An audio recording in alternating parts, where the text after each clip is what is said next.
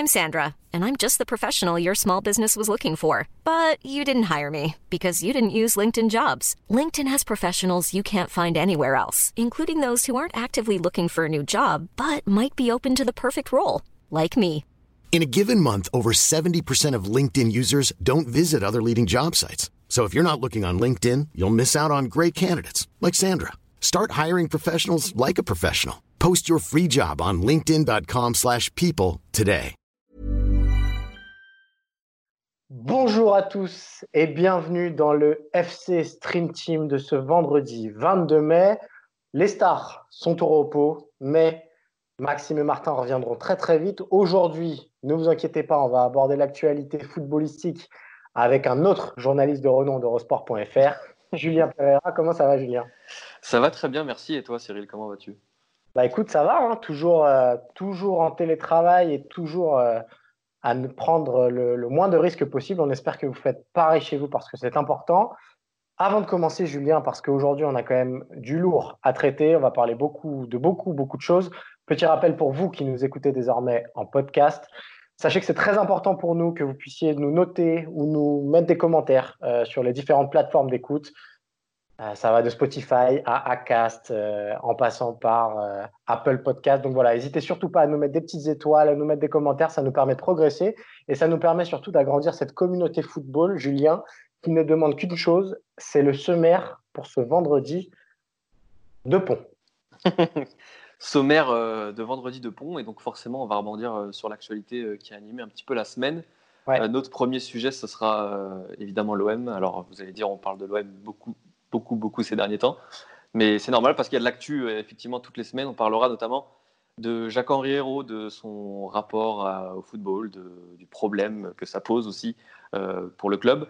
En deuxième partie, on parlera de Lyon. Évidemment, il y a eu de l'actu aussi cette semaine avec le départ de Grégory Coupet. On se demandera si c'est vraiment problématique, si ça traduit vraiment un problème de fond à l'OL. On va en parler en deuxième partie d'émission.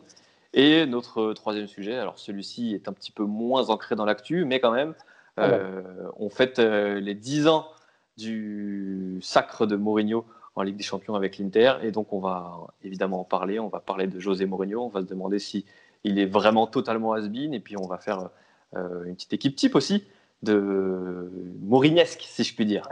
Restez bien avec nous, on fera ça en fin d'émission. Il y a deux, trois petites surprises quand même, on a pris des partis pris assez forts. Ce qui est assez fort en ce moment, c'est ce qui se passe à l'OM, comme tu le disais Julien, et on va très bonne transition. Rentrer tout de suite dans le vif du sujet, puisque Marseille c'est Dallas en ce moment, il y a des rebondissements presque chaque jour. On va commencer par faire un point très très factuel sur la situation actuelle à l'Olympique de Marseille et sur la situation notamment entourant André Villas-Boas. On vous rappelle dans les grandes lignes ce qui s'est passé. Zubizarreta a donc été démis de ses fonctions. On le sait, Zubizarreta et Villas-Boas avaient lié leur destin. Donc, Villas-Boas envisageait un départ. La semaine dernière, on annonçait ça imminent. Finalement, la situation s'installe quelque peu. Ce qui s'est passé cette semaine, Jap, est-ce que tu peux nous résumer grossièrement ce qui s'est passé ? Et je crois qu'il y a eu une proposition de la part de Jacques-Henri Hérault, pardon. Oui, absolument. Il y a eu une proposition de prolongation de contrat. C'est l'OM qui l'a officialisé d'ailleurs, ce qui est très rare. On pourra en reparler après. Jacques-Henri Hérault et la direction de l'Olympique de Marseille ont proposé une prolongation de contrat de 2 ans à André Villas-Boas, plus une en option en cas de qualification en Ligue des Champions, ce qui pourrait nous amener en 2024. Alors on n'en est pas là puisqu'il va se passer évidemment beaucoup de choses avant cela, mais le fait que Marseille ait officialisé ça dit quand même une chose, Cyril, c'est que c'est pas naturel finalement, c'est un espèce de pari qu'a tenté l'Olympique de Marseille. Ce qui est intéressant de noter, c'est que c'est un match de ping-pong qui s'organise, puisque dans le même temps Villas-Boas, quasi coup pour coup, a répliqué son entourage a dit que Villas-Boas avait refusé la prolongation, qu'il réfléchissait encore à la possibilité de rester à l'Olympique de Marseille et que son départ n'était pas spécialement acquis. On se dirige alors peut-être vers une situation un peu particulière, c'est-à-dire un statu quo. Est-ce que, selon toi, Jap, le fait que Villas-Boas reste à l'Olympique de Marseille la saison prochaine serait une bonne chose ?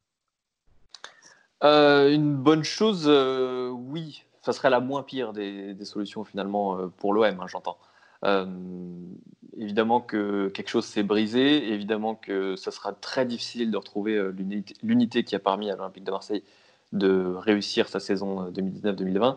Mais oui, pour les joueurs, aussi bien pour les joueurs que pour les supporters et pour Jacques-Henri Hérault, ce serait un soulagement que Villas-Boas décide finalement d'aller au bout de ce contrat-là. Après, on n'y est pas encore. Moi, je pense qu'il peut se passer beaucoup de choses avant le début de la saison. Qu'André Villas-Boas n'a pas acté sa décision, que ce soit de partir ou de rester. Mais si on se met du point de vue de Jacques-Henri Hérault, on peut se dire que c'est un pari qui était un petit peu acquis tout double, mais qui était de toute façon perdant, parce que proposer 2 ans de contrat, évidemment, on se doutait bien qu'André Villas-Boas allait le refuser. Et donc, quelque part, ça démontre que soit que Jacques-Henri Hérault connaît très mal André Villas-Boas, et ça creuse aussi le décalage, si je puis dire, ou même voir le gouffre qu'il y a entre Jacques-Henri Hérault et les gens du football, entre guillemets. Ouais. Moi, sur le sujet OM, je pense que pour moi, le statu quo, ce serait la pire situation possible pour l'Olympique de Marseille, parce que on serait dans une situation où un coach serait donc en fin de contrat la saison d'après, c'est-à-dire qu'en 2021, Villas-Boas terminerait son contrat avec l'Olympique de Marseille. Donc on aurait une petite musique médiatique toute l'année. Ce sera un feuilleton à l'Olympique de Marseille, savoir est-ce que Villas-Boas restera. Et surtout, il y a un risque quand même majeur d'une crise imprévue en cours de saison. C'est-à-dire que Villas-Boas, là, peut-être qu'il serait capable d'avaler la couleuvre Zubizarreta. Est-ce que si l'OM a fini par faire un chemin compliqué en Ligue des Champions, comme ça semble le dessiner, étant donné les restrictions d'effectifs, est-ce que Villas-Boas pourrait continuer d'accepter autant de choses? Enfin voilà, je pense que la situation est tellement instable, et surtout la rupture est tellement visible entre les 2 entités, à savoir l'Olympique de Marseille, incarnée maintenant par Jacques-Henri Hérault, et André Villas-Boas, que repartir avec ce gouffre-là entre les deux pour une nouvelle saison, ça me paraît vraiment très très compliqué. Et pour moi, ça met plus l'OM en danger, parce qu'il serait vraiment pas à l'abri d'une crise en plein milieu de la saison, et on sait que fatalement elle peut arriver à Marseille plus qu'ailleurs. Et comme tu le disais, moi je pense que dans cette affaire-là, c'est quand même une affaire de gros sous. Personne n'a vraiment envie d'apparaître comme le diviseur. Donc la tentative de Jacques-Henri Hérault, c'est une tentative un peu désespérée de sauver la face et de dire, non, regardez, moi j'ai essayé de mettre Villas-Boas dans les meilleures dispositions possibles. Et Villas-Boas, il n'a juste pas envie il n'a pas envie de démissionner, parce que ça représente quand même aussi une somme sur laquelle il devrait s'asseoir, pour lui comme pour certains membres du staff qu'il a ramené à l'Olympique de Marseille. Et puis, il n'a pas envie d'apparaître comme le diviseur. Le grand méchant, à ses yeux, c'est Jacques-Henri Hérault et cette décision de vendre pour presque 60 millions d'euros l'été prochain. Après, pour revenir sur ce que tu disais sur la rupture, effectivement, je pense que de toute façon, aujourd'hui, elle est inévitable. La seule question, c'est quand est-ce qu'elle va vraiment intervenir? Je parle de la rupture sportive, évidemment. Est-ce que le mieux, c'est de faire la rupture, creuser cette rupture-là tout de suite, et d'essayer de partir sur quelque chose de neuf dès le début de la saison pour conserver un maximum de chances de bien figurer la saison prochaine? Ou est-ce que le mieux, c'est de conserver Villas-Boas en sachant pertinemment qu'il a noué des liens très intenses avec son groupe, et que, mine de rien, ça peut aussi permettre d'exister un temps. Évidemment, ça finira par craquer, parce que comme on l'a dit, ça a été amorcé, mais peut-être que ça permet de survivre encore quelques mois. Donc, moi, je trouve qu'il y a un équilibre à trouver entre le politique, entre guillemets, et le sportif, mais je pense que le sportif pâtira fatalement du flou politique qui règne à l'OM et qui pourrait régner la saison prochaine s'il y a ce statu quo qui s'installe, avec 2 entités qui quasiment ne se parlent plus et qui ne cohabitent pas ensemble. Donc, peut-être que sportivement, il y aura une perte pour l'OM, mais au moins, il y aura un projet plus clair et quelque chose de plus… on sait où l'OM va. Là, avec un Villas-Boas en fin de contrat en 2021, qui a des envies de départ et qui est en rupture avec sa direction, imaginez toute une saison comme ça, c'est quand même très très long, surtout avec la Ligue des Champions. Ça me semble légèrement suicidaire, moi-même. Ouais, après, en fait, on revient toujours au même sujet de fond, qui est le manque d'équilibre qu'il y a à l'OM entre l'aspect financier et l'aspect sportif. Et plus que ce manque d'équilibre-là, c'est qu'on a la sensation que Jacques-Henri Hérault, finalement, il n'a pas conscience qu'il y a besoin d'un équilibre entre le sportif et le financier. Aujourd'hui, les clubs sont des entreprises gigantesques qui doivent se gérer financièrement, qui doivent aussi se gérer sportivement. L'un ne va pas sans l'autre, en fait. Vous ne pouvez pas construire un projet sportif sans argent, et c'est très difficile d'avoir quelque chose de viable financièrement sans projet sportif. Exactement. C'est vrai que c'est une dimension qu'il a un petit peu oubliée depuis son arrivée, Jacques-Henri Hérault. On vous a fait un petit récapitulatif, entre guillemets, des différentes phrases de Jacques-Henri Hérault, qui est souvent critiqué à Marseille pour son manque de connaissances dans le football. Bon alors, évidemment, il y avait cette entrée en matière avec les PowerPoints qui, pour le coup, avait beaucoup fait parler sur les réseaux sociaux. Voilà, bon, c'est une petite...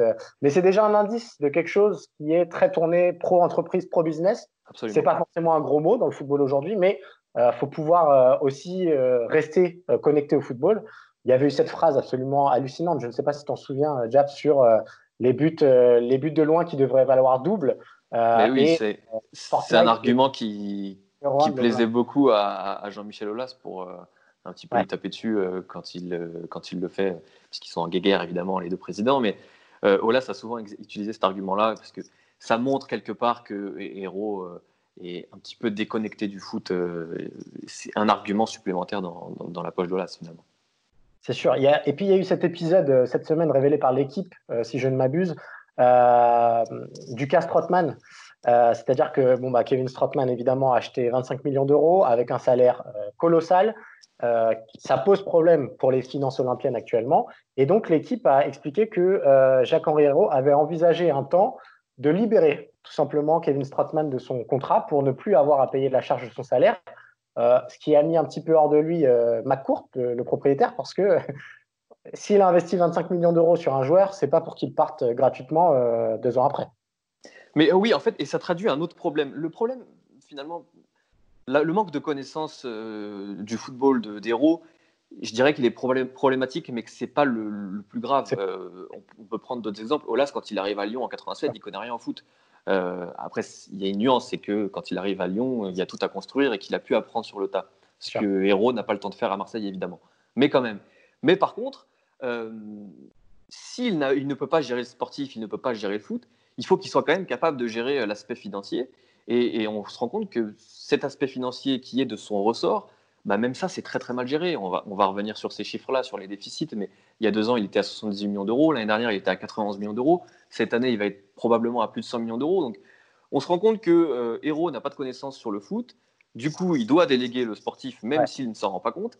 Et finalement, sur sa partie, la partie qui le concerne lui directement, à savoir l'aspect financier, on se rend compte que même ça, c'est très difficile aujourd'hui parce que le bilan est très très négatif sur cet aspect-là. Pardon. Donc, c'est pour ça que le mandat d'Hérault, aujourd'hui, il est vraiment au cœur du débat à l'Olympique de Marseille.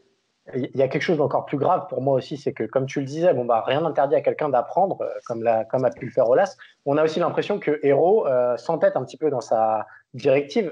Pensez que l'Olympique de Marseille, depuis le départ de Zubizarreta, veut créer un nouveau poste, directeur du football, si je ne m'abuse, donc un terme assez ronflant, mais a priori, c'est quelqu'un qui est censé connaître le football. Et en fait, on a appris cette semaine que finalement, les exigences du poste seraient davantage du marketing, de l'économie. Enfin voilà, il fallait que ce soit quelqu'un qui, connaisse un petit peu le football, mais quand même qui ait aussi énormément de notions marketing, économique. Alors, c'est très bien, encore une fois, le football actuellement est une entreprise mondiale.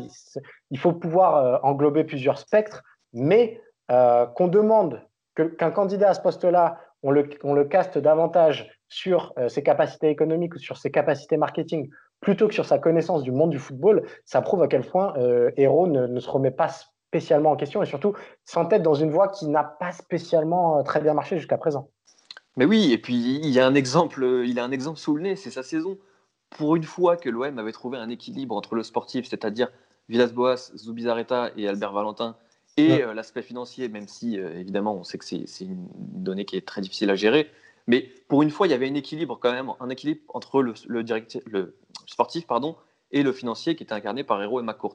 Et là on enlève Zubizarreta pour créer un déséquilibre et derrière on va encore plus faire pencher la balance en prenant quelqu'un qui finalement sera beaucoup moins proche de Villas-Boas que de Hérault et McCourt. Donc ça montre que finalement, l'OM n'a pas pris la bonne direction, qu'il n'a même pas été capable de s'en rendre compte et qui va peut-être dans le mur finalement. C'est peut-être ça le constat final. Et il y a eu aussi une petite rumeur cette semaine, je crois que qui est venue de la Provence, selon laquelle McCourt pensait éventuellement aussi à destituer Hérault.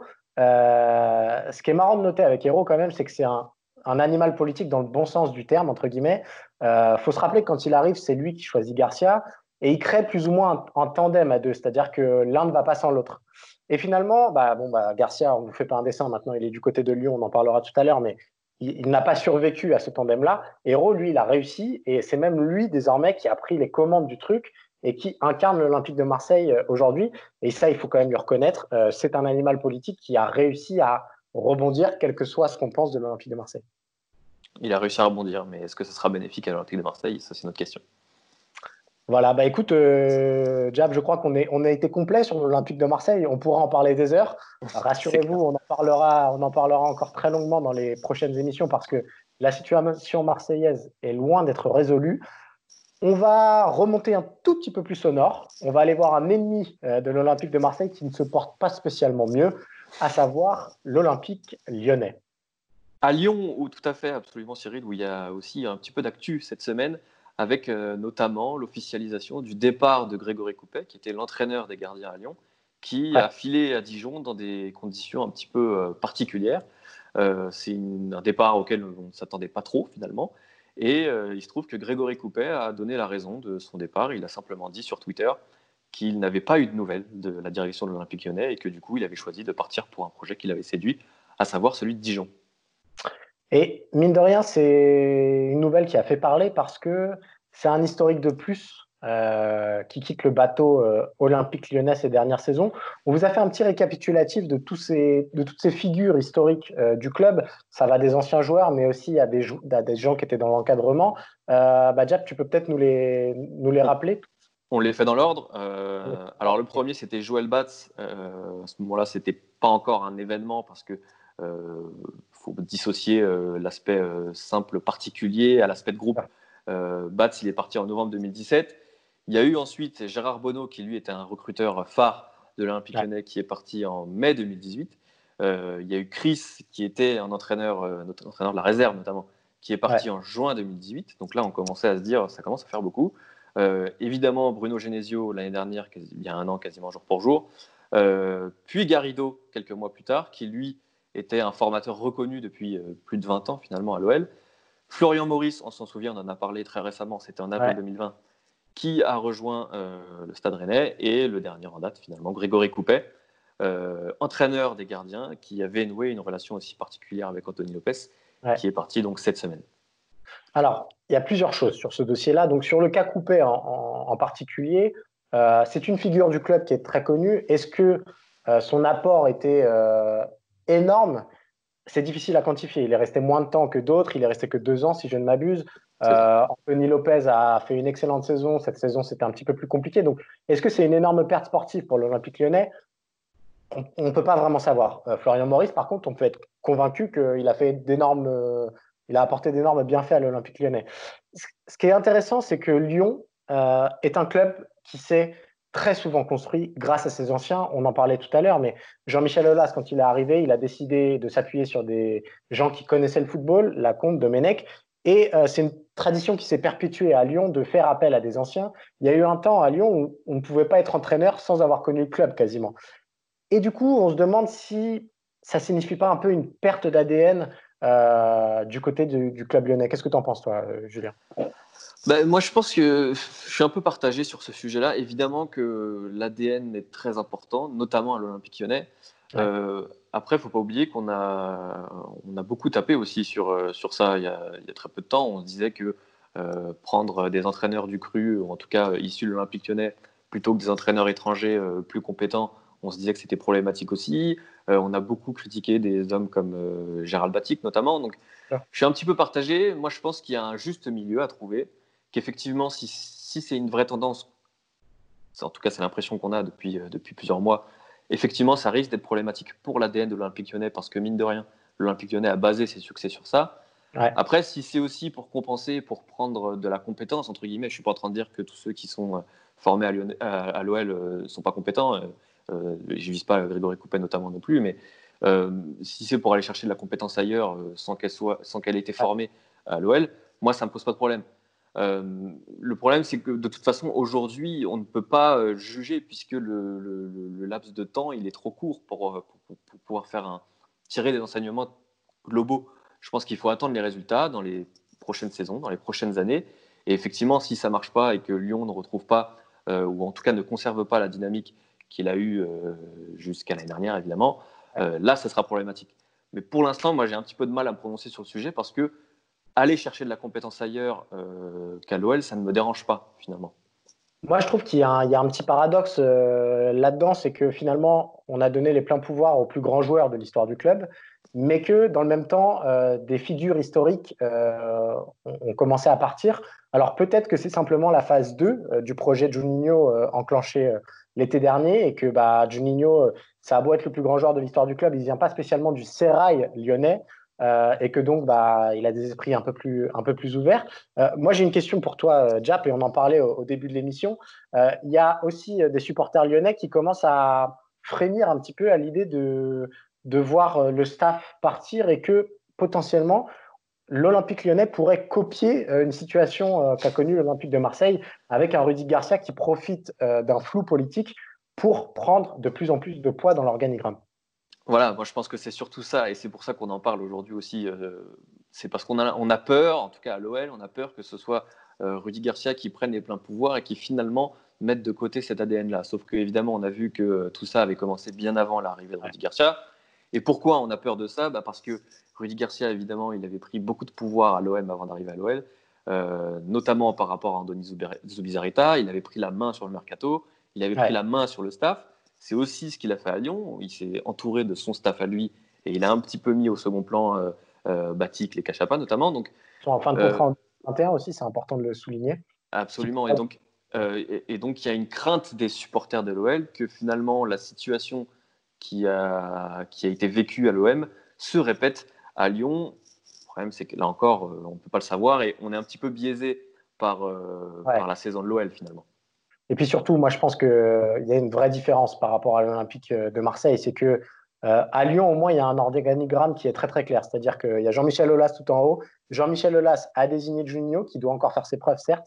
Mais il y a tellement d'autres… Enfin, Rudi Garcia n'aura jamais les pleins pouvoirs à l'Olympique de Lyonnais, j'en suis quasiment sûr, parce que ce n'est pas dans l'ADN du club et qu'il est tellement incarné par Jean-Michel Aulas que c'est Jean-Michel Aulas qui choisira le successeur et c'est Jean-Michel Aulas qui dira qui lui succédera. Je le vois très mal mettre Rudi Garcia à ce poste-là ou en tout cas donner trop de pouvoir à Rudi Garcia. Et d'ailleurs, historiquement, les entraîneurs lyonnais n'ont jamais eu énormément de pouvoir et quand ils en ont eu, je pense à Claude Puel, ça n'a pas toujours très bien marché. Donc, je pense que sur ce côté-là, le risque est limité. En revanche, et je vais te demander encore ton avis, Julien, il y a un risque majeur, c'est que le successeur désigné par Jean-Michel Aulas, à savoir Juninho, n'y arrive pas dans sa mission.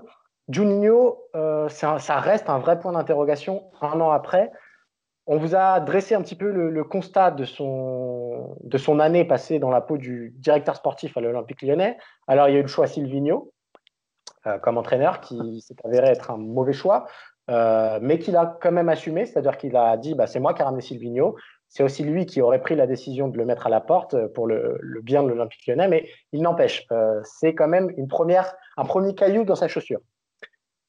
Le deuxième, c'est le choix de Rudi Garcia plutôt que Laurent Blanc, au moment de la succession de Sylvinho, justement, où là, Jean-Michel Aulas a insisté pour dire que Juninho avait les pleins pouvoirs pour choisir ça. On n'est pas obligé de le croire sur parole. Je pense que Jean-Michel Aulas, évidemment, a eu son mot à dire. Et après, ça ne m'étonne pas que Garcia ait fait meilleure impression que Laurent Blanc en entretien. Voilà, on en parlait à l'époque. Garcia, c'est comme Hérault, on en parlait tout à l'heure, c'est un animal politique. Et ça ne m'étonne pas qu'en entretien, il ait été très bon. En termes de réussite, il a quand même réussi à amener un joueur qui a changé la deuxième partie de saison lyonnaise, c'est Guimarães. Ouais, et il l'a fait en plus en battant notamment l'Atlético Madrid. L'Atlético Madrid était très intéressé par Bruno Guimarães et il a réussi à être assez convaincant pour l'attirer à l'OL plutôt qu'à l'Atlético qui avait quand même des arguments sportifs supérieurs à l'OL. Donc ça, c'est un vrai joli coup. Le problème, c'est qu'on aurait aimé en voir beaucoup plus pour que notre jugement ne soit pas trop sur l'instantané finalement. Voilà, Thiago Mendes qui sort d'une saison calamiteuse avec l'Olympique lyonnais, ne pas perdre des mots. C'est aussi lui qui a insisté pour le recruter. Sur le papier, c'était une bonne idée, mais pour l'instant, ça ne prend pas. Et le dernier choix, finalement, il découle d'une…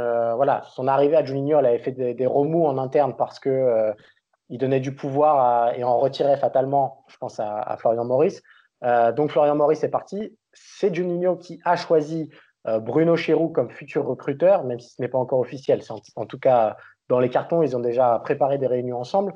Moi, il y a une vraie question que je me pose sur Juninho, plus que tous ces choix-là qui, bon, voilà, il faut aussi laisser un petit peu de temps pour prendre ses marques, même si ça commence à faire un an désormais. Mais j'ai un vrai problème avec Juninho, c'est dans la communication. C'est-à-dire que Juninho, on ne l'entend jamais.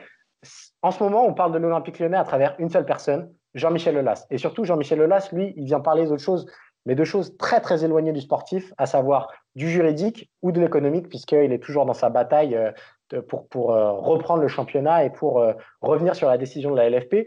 Juninho, il est dans ses petits souliers et on ne l'entend pas du tout. Et je pense que quand on est directeur sportif, la communication, c'est quelque chose de primordial. Les supporters lyonnais sont tous dans le flou parce que finalement, ils ne savent pas à quelle sauce ils vont être mangés cet été. On parlait tout à l'heure de l'Olympique de Marseille, et bon, le parallèle est différent, mais il est quand même à faire. C'est-à-dire qu'au moins, à Marseille, le cap est fixé. On sait que cet été, il va y avoir des ventes de tous les côtés. Qu'est-ce qui va se passer à Lyon ? Personne ne sait rien, et pourtant, Lyon est censé avoir un modèle beaucoup plus vertueux. Donc, je pense qu'à un moment, il faut qu'il s'affirme, Juninho, et il faut qu'il prenne la parole pour donner le cap, tout simplement, sportif de l'équipe.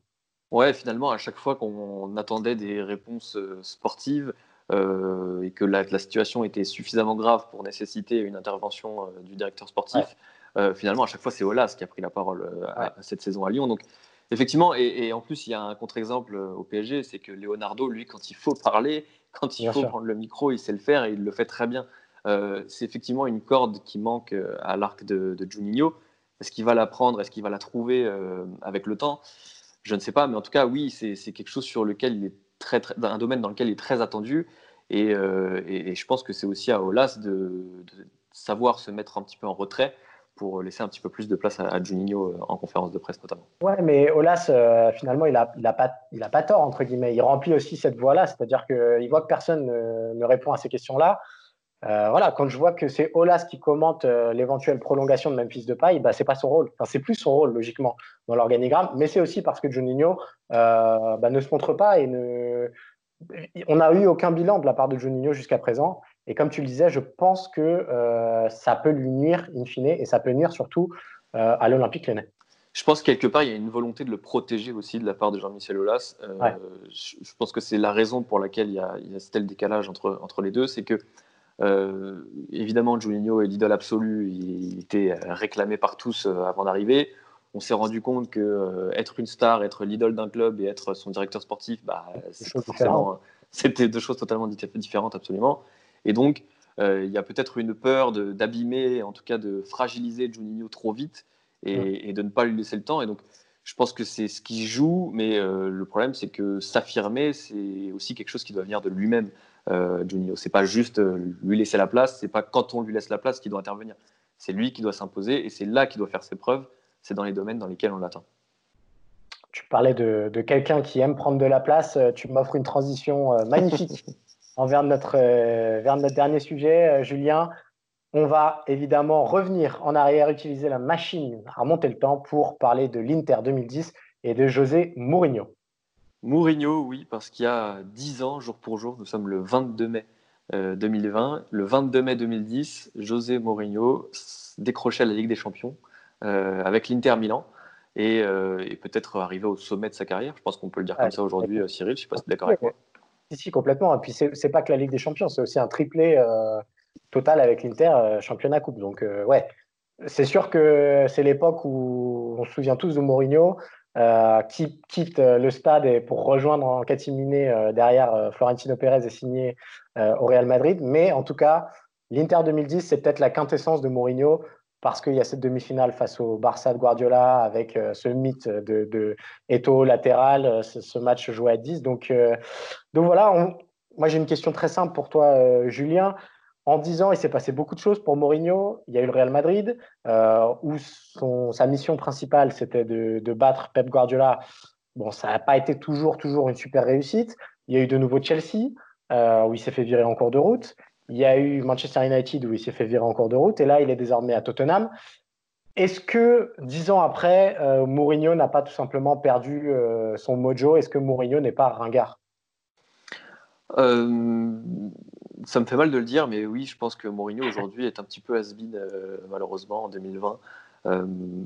Parce que quand il y a autant d'échecs comme il y en a eu depuis 5-6 ans, ça ne peut plus être un hasard, ça ne peut plus seulement être lié aux joueurs. Je pense tout simplement que Mourinho, oui, a été l'un des meilleurs entraîneurs du monde, peut-être même le meilleur entraîneur du monde à un certain moment, mais je pense que le virage qu'il y a eu ces dernières années, notamment dans la dernière décennie, où l'aspect marketing des joueurs, l'aspect superstar finalement, qui vraiment s'est accéléré ces dernières années, lui a un petit peu été fatal, parce que lui, c'était pas trop comme ça qu'il fonctionnait finalement. L'ADN de Mourinho, c'est pas de fonctionner avec des stars, c'est de fonctionner avec un groupe. Et c'est très, très difficile pour lui de faire avec des individualités. Et le problème, c'est que des individualités fortes, il y en a de plus en plus dans le football actuellement. Ce qui est marrant, c'est pourtant que... Est-ce que c'était un précurseur? Sûrement, mais quand on voit que désormais, le mot-clé en Ligue des Champions, c'est le mot « intensité », ça a été un des premiers à mettre cette notion-là au cœur de son jeu. Alors, on peut ne pas aimer le style de Mourinho, mais il n'empêche que ces équipes, elles étaient athlétiques, elles étaient physiques, elles étaient pleines d'intensité, comme on disait, intensité de course. Donc, finalement, il a enclenché un mouvement qui est en train de le balayer, j'ai presque envie de dire. Et c'est vrai que quand on parle de référence du poste actuellement, on pense davantage à Klopp, on pense davantage à Guardiola, et même toute la nouvelle génération, les Klopp, les Thomas Tuchel, etc. Personne ne cite Guardiola, personne ne cite Mourinho, pardon, comme exemple. Sauf peut-être certains Portugais comme Villas-Boas, effectivement. Oui, après, Villas-Boas et toute cette génération-là, ils sont obligés d'ériger Mourinho en exemple, parce que pour eux, il a été précurseur. Et effectivement, il a été précurseur pour une génération d'entraîneurs portugais. C'est la génération d'entraîneurs professeurs, ces entraîneurs qui sont issus de l'université et qui ont réussi à appliquer la théorie au football, finalement. Malheureusement pour Mourinho, moi j'ai envie de voir ce qui va se passer à Tottenham sur la suite, mais j'ai l'impression que c'est pas très bien parti et que la sauce n'a pas totalement prise, notamment sur les premiers matchs avec Tottenham depuis l'hiver dernier. Donc j'ai peur que Tottenham finalement ce soit un petit peu le projet qui finisse par l'enterrer définitivement. Alors Julien, on s'est amusé, voilà, on va le dire très honnêtement. On s'est amusé à dessiner un 11 type de José Mourinho. Point très, très important. Essentiel même. Ce n'est pas le 11 des meilleurs joueurs qui ont évolué avec José Mourinho, parce que, évidemment, il a coaché les plus grands. Ça aurait été très facile. On a voulu faire un 11 type à l'image de Mourinho, et donc un 11 de guerrier, j'ai presque envie de dire. On va commencer par la défense. Au gardien de but, il y a eu débat entre Petr Cech et Julio César, mais la saison 2010 de Julio César nous donne presque... Enfin voilà, on est obligé de le mettre là, Julio César. Oui, on était obligé, parce que évidemment que Cech a été un immense gardien de Mourinho, mais sur la relation gardien-entraîneur qu'il y a eu en 2010 et même un petit peu avant entre Julio César et Mourinho, je pense que c'est quelque chose d'unique. Après, en faisant par élimination, c'était très simple. On ne pouvait pas mettre Casillas parce que c'est à cause de lui qu'il a quitté le Real. Et après, Victor Baia, il y avait eu des problèmes aussi. Donc, pour moi, le plus naturel, c'était Julio César, parce qu'il y avait quelque chose de fusionnel entre eux. Et que finalement, peut-être que sur tous les gardiens que Mourinho a eu, c'est peut-être le moins talentueux, c'est peut-être celui qui avait le moins de talent, mais qui a réussi à progresser dans des mesures assez exceptionnelles. Sous Mourinho, parce que évidemment il y avait une relation très fusionnelle entre les deux. Alors en défense, on reste du côté de l'Inter. Notre schéma, il est en 4-4 de losange pour vous qui nous écoutez. À droite, c'est Zanetti, parce qu'il incarne parfaitement José Mourinho. C'est un joueur de devoir. Il n'y a jamais un mot plus haut que l'autre. En plus, c'est la classe, Zanetti. On a hésité avec Maicon, qui cette saison-là, en 2010, évidemment, est un des meilleurs à son poste. Mais Zanetti, il est passe-partout, il est polyvalent. Et ça aussi, c'est une notion clé avec José Mourinho. Donc, Zanetti arrière-droit, ça coulait de source. Ouais, c'est le guerrier absolu. Ouais. En défense centrale, on va enchaîner, Jap. Et là, il y a eu débat. Ah, il y a eu un énorme débat. En fait, on avait trois hommes pour deux postes. Pour deux postes. Et c'était très, très difficile de trancher. Alors, les trois hommes, on peut les donner quand même, Cyril, même si on n'en garde que deux. C'était évidemment John Terry, Ricardo Carvalho et Pep. On a finalement choisi d'exclure, malheureusement, John Terry. Alors, Il y aura débat, ça va faire débat, c'est sûr et certain, et ça se comprend. Mais on va vous expliquer pourquoi on a gardé ces deux-là. Ricardo Carvalho, c'est très simple. Oui, voilà, c'est la fidélité. C'est l'un des hommes de base, finalement, de l'ère Mourinho. Ça a commencé à Porto, ça a continué avec Chelsea, ça a repris au Real Madrid. Donc, je crois que c'est peut-être le seul joueur qui est dans ce cas-là, Ricardo Carvalho. Et typiquement, c'est aussi le joueur qui a réussi à progresser. C'est un petit peu comme Julio César, finalement, un joueur qui potentiellement n'était pas celui sur lequel on comptait le plus, mais qui finalement a réussi à progresser dans de grosses proportions grâce à Mourinho. Et Pep, existe-t-il plus symbolique que Pep au Real Madrid sous José Mourinho ? J'en suis pas sûr, mais c'est sûr que quand on parle de classico Guardiola-Mourinho, on pense évidemment à Pep qui a joué en plus défenseur central, mais il y a eu des moments où il était sentinelle pour marquer à la culotte. Absolument. C'est le soldat de base de José Mourinho sous l'ère Real Madrid, et pour moi, c'était évident de le mettre parce que si je retiens une chose du passage de José Mourinho au Real, c'est Pep.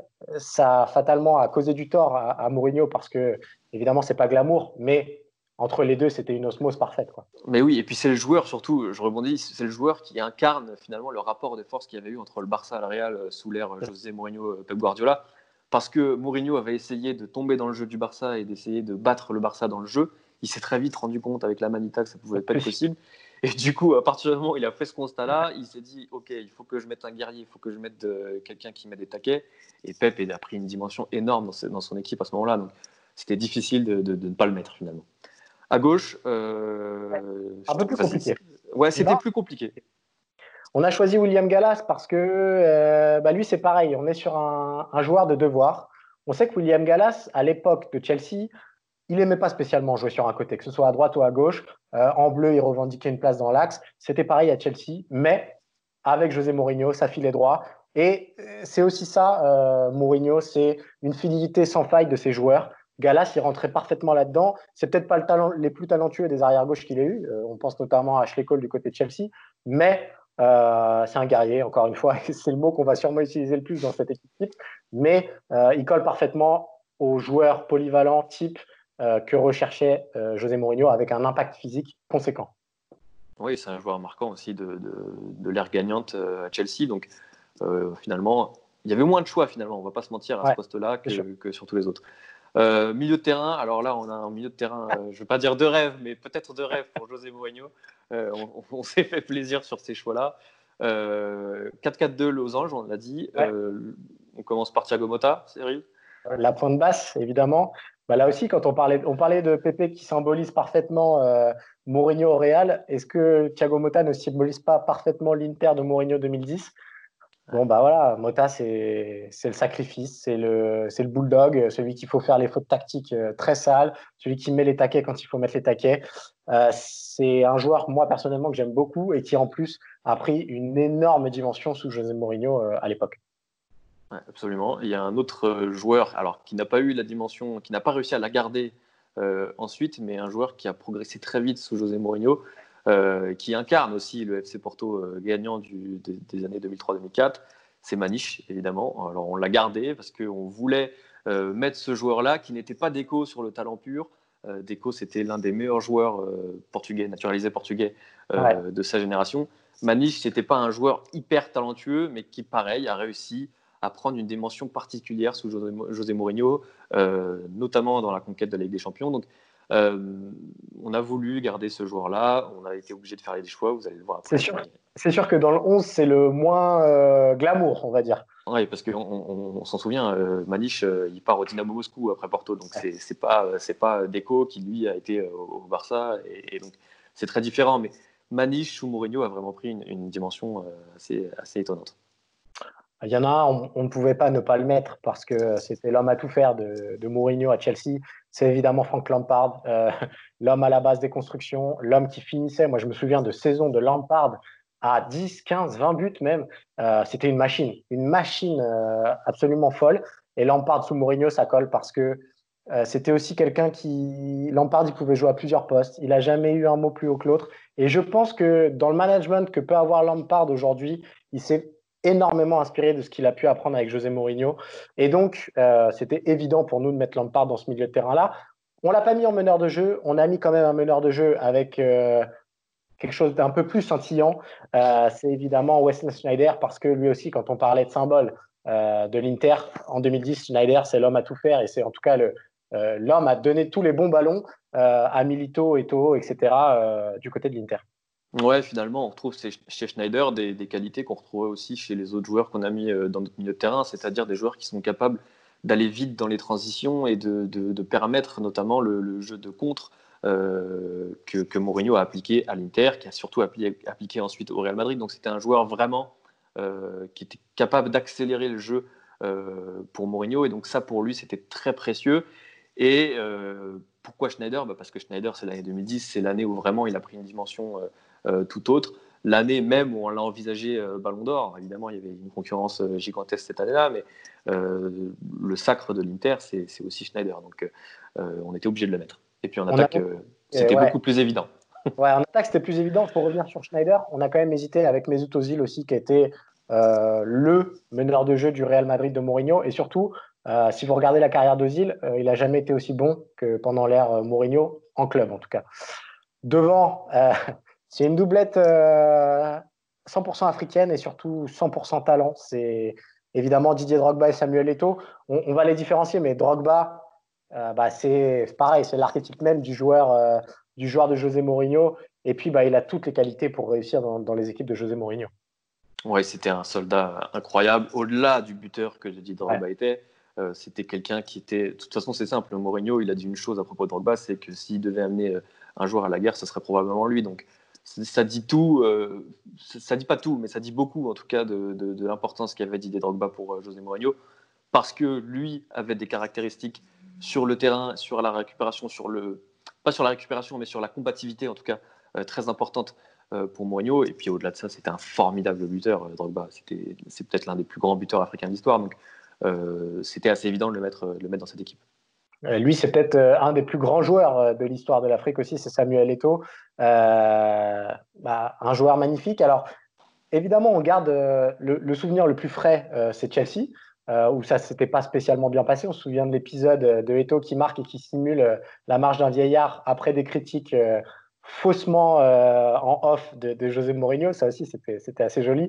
Mais Eto'o à l'Inter en 2010, c'était fabuleux. Et surtout, ce qui est intéressant de noter, c'est que Eto'o, après coup, il n'a jamais lâché ses coups, pour parler d'ancien entraîneur. On sait que Pep Guardiola, dans l'esprit de Samuel Eto'o, il n'est pas placé très très haut.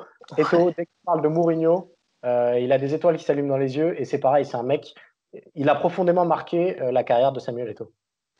Ouais, et puis on a tous en tête, alors tu as fait une excellente interview de Nicolas Villas qui disait que finalement on a gardé de l'Inter 2010 le mythe de Eto'o latéral droit, mais c'est là qu'on a compris à quel point Eto'o était un joueur exceptionnel. C'est parce qu'on avait l'idée de l'Eto'o du Barça qui marquait beaucoup de buts et qui était capable de se confondre dans un collectif bien rodé.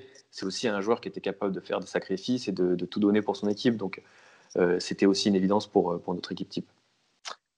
Voilà, Jab. Donc, pour le 11 type de José Mourinho, vous remarquerez que dans ce 11 qu'on va rappeler, Julio César, Zanetti, Pepe, Carvalho, Gallas, Thiago Motta, Maniche, Lampard, Sneijder et la doublette Drogba Eto'o.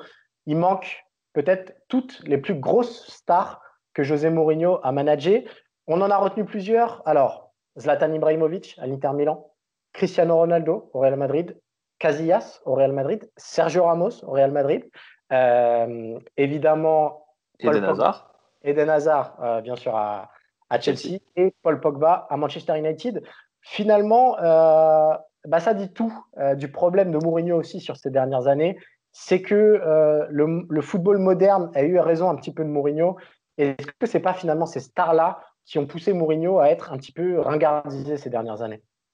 Non, mais c'est ce qu'on disait un petit peu au début de cette partie-là, c'est que effectivement, s'il y a un échec, plusieurs échecs marquants sur la dernière décennie pour José Mourinho, à chaque fois, il y a un joueur qui incarne ces échecs-là. Alors, on l'a dit, à Manchester, c'était Pogba, au Real, c'était Cristiano Ronaldo, donc... je trouve que ça dit quelque chose quand même de la difficulté qu'a José Mourinho aujourd'hui à gérer les superstars et surtout à les intégrer dans son équipe et à faire en sorte que la tête ne dépasse pas de trop loin finalement. Finalement, celui avec lequel ça s'est le mieux passé dans la liste qu'on vous a dressée là, donc Ibrahimovic, bon, ça s'est plutôt bien passé à l'Inter, mais il y a eu quand même 2-3 épisodes. Et puis surtout, en 2009, à l'été, quand le Barça toque à la porte pour faire l'échange, le fameux échange Ibrahimovic et Eto'o, il n'hésite pas une seconde, José Mourinho. Donc, ça dit aussi un petit peu que voilà, il y avait peut-être un caractériel de trop à cette époque-là à l'Inter. Sur le cas Real Madrid, et je pense que c'est là que Mourinho amorce un petit peu sa décote, fatalement, c'est peut-être Casillas qui représente le mieux ce que c'est, c'est-à-dire que Mourinho, quand il vient dans un club, il a aussi besoin d'avoir le plein pouvoir. Et on sait que la relation Casillas-Sergio Ramos-Mourinho, ça a longtemps été vraiment problématique. Le cas Cristiano Ronaldo, c'est à part parce que entre les deux hommes, c'était pas spécialement fluide, mais ça a marché sportivement. Casillas, c'est quand même une légende du Real Madrid que José Mourinho a mis à la porte. Ouais, c'est ça. Et en fait, moi, je pense que globalement, si on doit prendre un petit peu de recul, José Mourinho n'a pas eu de problème avec les stars jusqu'en 2010. Ouais. Et finalement, avec l'usure de son crédit, il n'a pas réussi à garder le dessus sur les superstars. Et on s'est rendu compte finalement au Real que les superstars étaient tellement importantes au sein du club, notamment ouais. Casillas. C'est là qu'il n'a pas réussi à franchir la marche en fait. Il n'a pas réussi à reprendre le dessus sur Casillas, sur Ramos et même sur Ronaldo avec qui c'était très compliqué en termes de jeu. Et finalement, à partir de ce moment-là, ça a donné de la confiance à toutes les autres stars et c'est resté dans l'état d'esprit et ça a été beaucoup plus compliqué ensuite. C'est aussi pour ça que ça s'est mal passé avec Eden Hazard en 2015, si je me souviens bien, puis avec Pogba. Voilà, Eden Hazard, il y a eu plusieurs périodes. Il y a eu des moments où ça allait très bien, des moments où c'était un peu plus compliqué. C'est vrai que Pogba, c'est le symbole ultime parce que là, vraiment, on est sur une déconnexion totale entre deux entités qui n'arrivent pas à se parler. Si vous reprenez certaines interviews de Mourinho après son éviction de Manchester United, il était revenu sur un épisode notamment d'un joueur qui était parti avec sa Bentley après un match perdu, etc. Il me semble, évidemment, c'était Paul Pogba qui était cité. Et on comprenait vraiment que Mourinho ne comprenait plus le footballeur moderne, entre guillemets, et que fatalement, si tu ne comprends pas les joueurs que tu alignes sur le terrain, tu ne peux pas gagner, tout simplement.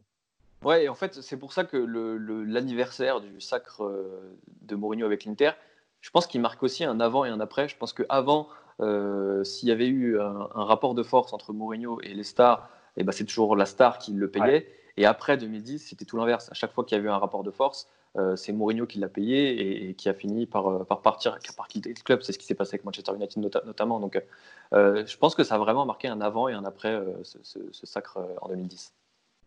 Il y a eu un avant FC Stream Team. Il y aura un après FC Stream Team après cette émission. Merci Julien pour ta venue. Donc Julien Pereira qui. Merci à toi. Aujourd'hui est présent avec nous, les amis. On va vous laisser parce qu'on a été beaucoup trop bavards. Mais c'est toujours un plaisir. On espère que ça vous plaira. Si ça vous plaît. S'il vous plaît, on vous le demande très, très gentiment, mettez des petites étoiles, mettez des petits commentaires parce que ça nous permet de grandir et puis surtout de nous améliorer si on a vos retours parce que c'est pour vous qu'on fait cette émission-là. Rendez-vous évidemment vendredi prochain. Maxime et Martin seront de retour si je ne m'abuse. Ouais. Merci beaucoup Julien. Et merci à toi, merci à tous de nous avoir écoutés. Salut tout le monde. Salut.